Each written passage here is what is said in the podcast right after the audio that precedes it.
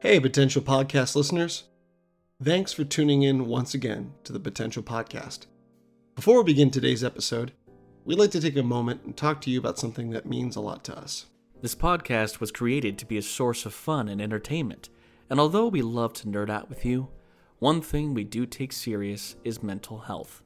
If you think you might be feeling depressed, stressed, anxious, or overwhelmed, then our sponsor, BetterHelp, is here to help you. BetterHelp offers licensed therapists who are trained to listen and help you.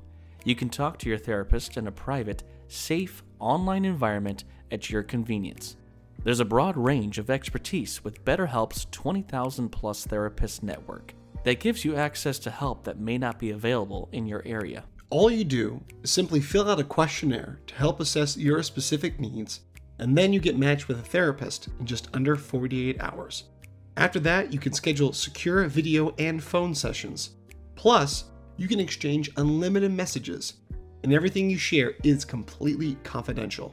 And at any time, you can request a new therapist at no additional charge.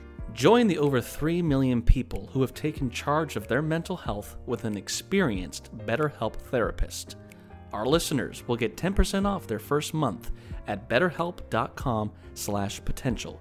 That's better H E L P dot com slash potential. Once again, that's 10% off your first month at betterhelp.com slash potential. Take charge of your mental health with BetterHelp. And remember, know your potential.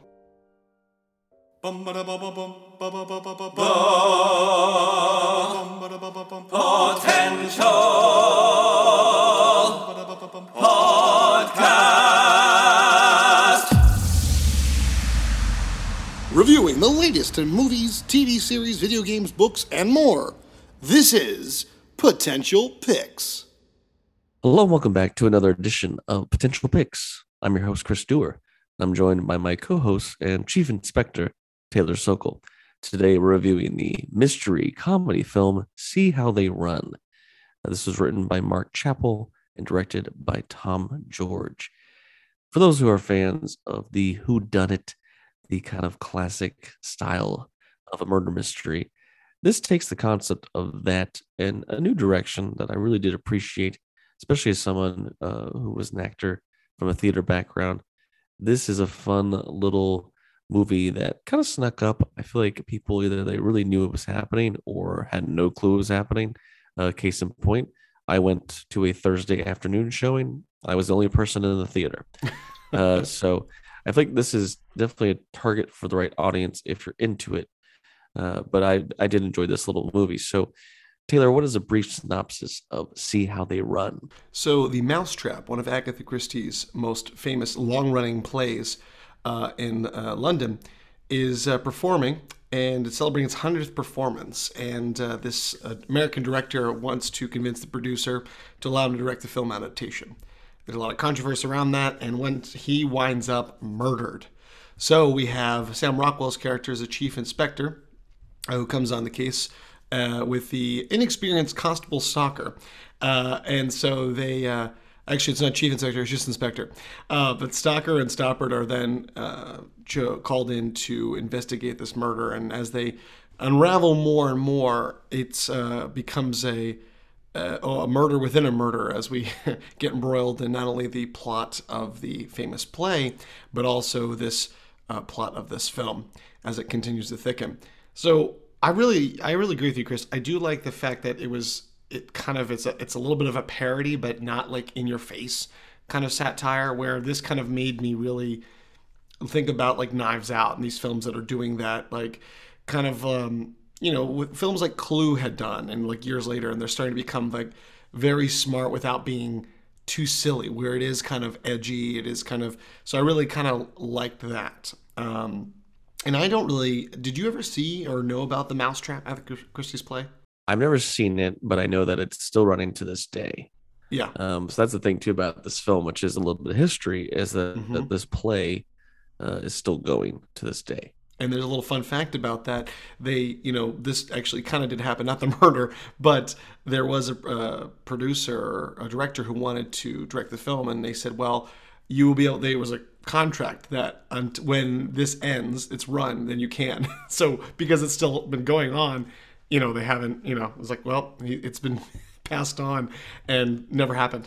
Yeah, it's like the contract that keeps uh, being put in the will. One day this will be made. Uh, but really, what sells this movie is the style. Uh, I think uh, obviously this is a heavily British cast, and there is like the style of the film that is it's pretty fast paced and it's very colorful. You know, there are these theater sets. Uh, a lot of this is set in uh, London, and you could tell like just some of the color palettes were really great. But it's also the like, it's as you said, it's not over the top with it's the dialogue choices. I feel like this is kind of a highbrow uh, movie that has silly moments in it, and almost silly moments that are very theatrical. Like uh, Sam Rockwell, who this is almost like a very different role for him. You know, after the last several movies I've seen him in, he's almost a slurish kind of very like low energy British inspector. And you have to kind of really follow up with him. Whereas Saoirse Ronan, who plays this new wanting to be a cop, she is this ball of energy, excited, but she's so like naive. She's taking notes on everything, and a lot of a lot of things she kind of picks up at face value. So sometimes she doesn't get irony or she doesn't get uh you know different things like that. So their their combo was very very funny. It was never like a sexual tension too. I thought maybe they're gonna go there at one point. Yeah, which they glad they didn't. didn't. They didn't at all. Um, but a lot too about how like she's like the only female wanting to be like an inspector. Um, and the other one, the guy that made me laugh almost every single time because the way it was written and the way he performed, Tim Key as Commissioner Harold Scott. He would just like have this over the top way of talking, and he's got like huge bulging eyes. these yeah, with his glasses. Oh my gosh, It, was, this.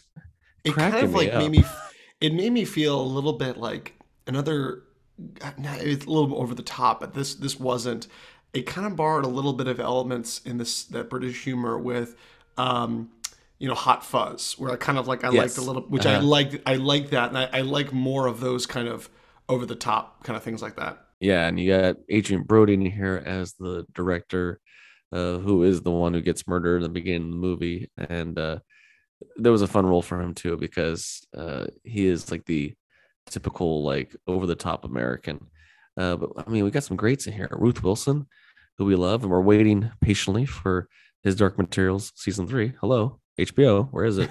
uh, Harris Dickinson, who we just saw in The King's Man. David Oyelowo was hilarious as the writer, um, very like uh, specific about his style, and I loved his acting choices. And then even like special little like shout outs, like it was funny that later in the film, I won't give away the character she plays, uh, but Moaning Myrtle herself, Shirley Henderson, uh, popping up in this film, and it was you know the moment you see her for like a, a second, uh, it looks like she's doing dishes or something or cooking, and then when she started talking, I was like, "Holy crap, it's Moaning Myrtle!" But like i know so much Her older voice- now. her Like, voice she- has not changed at No. all she still has that twelve year old voice. oh, which is crazy. Potter. yeah Yeah. Um, but yeah, it's a clever little film, and I think I think I would have enjoyed it more had I been in an audience. Yeah. Instead just like uh, you know, it was kind of a weird situation when I was like, I want to go see this film, we're gonna review it, and it was just me.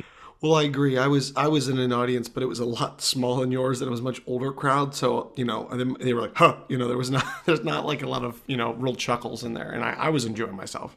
This would have been a movie I could see like back in high school.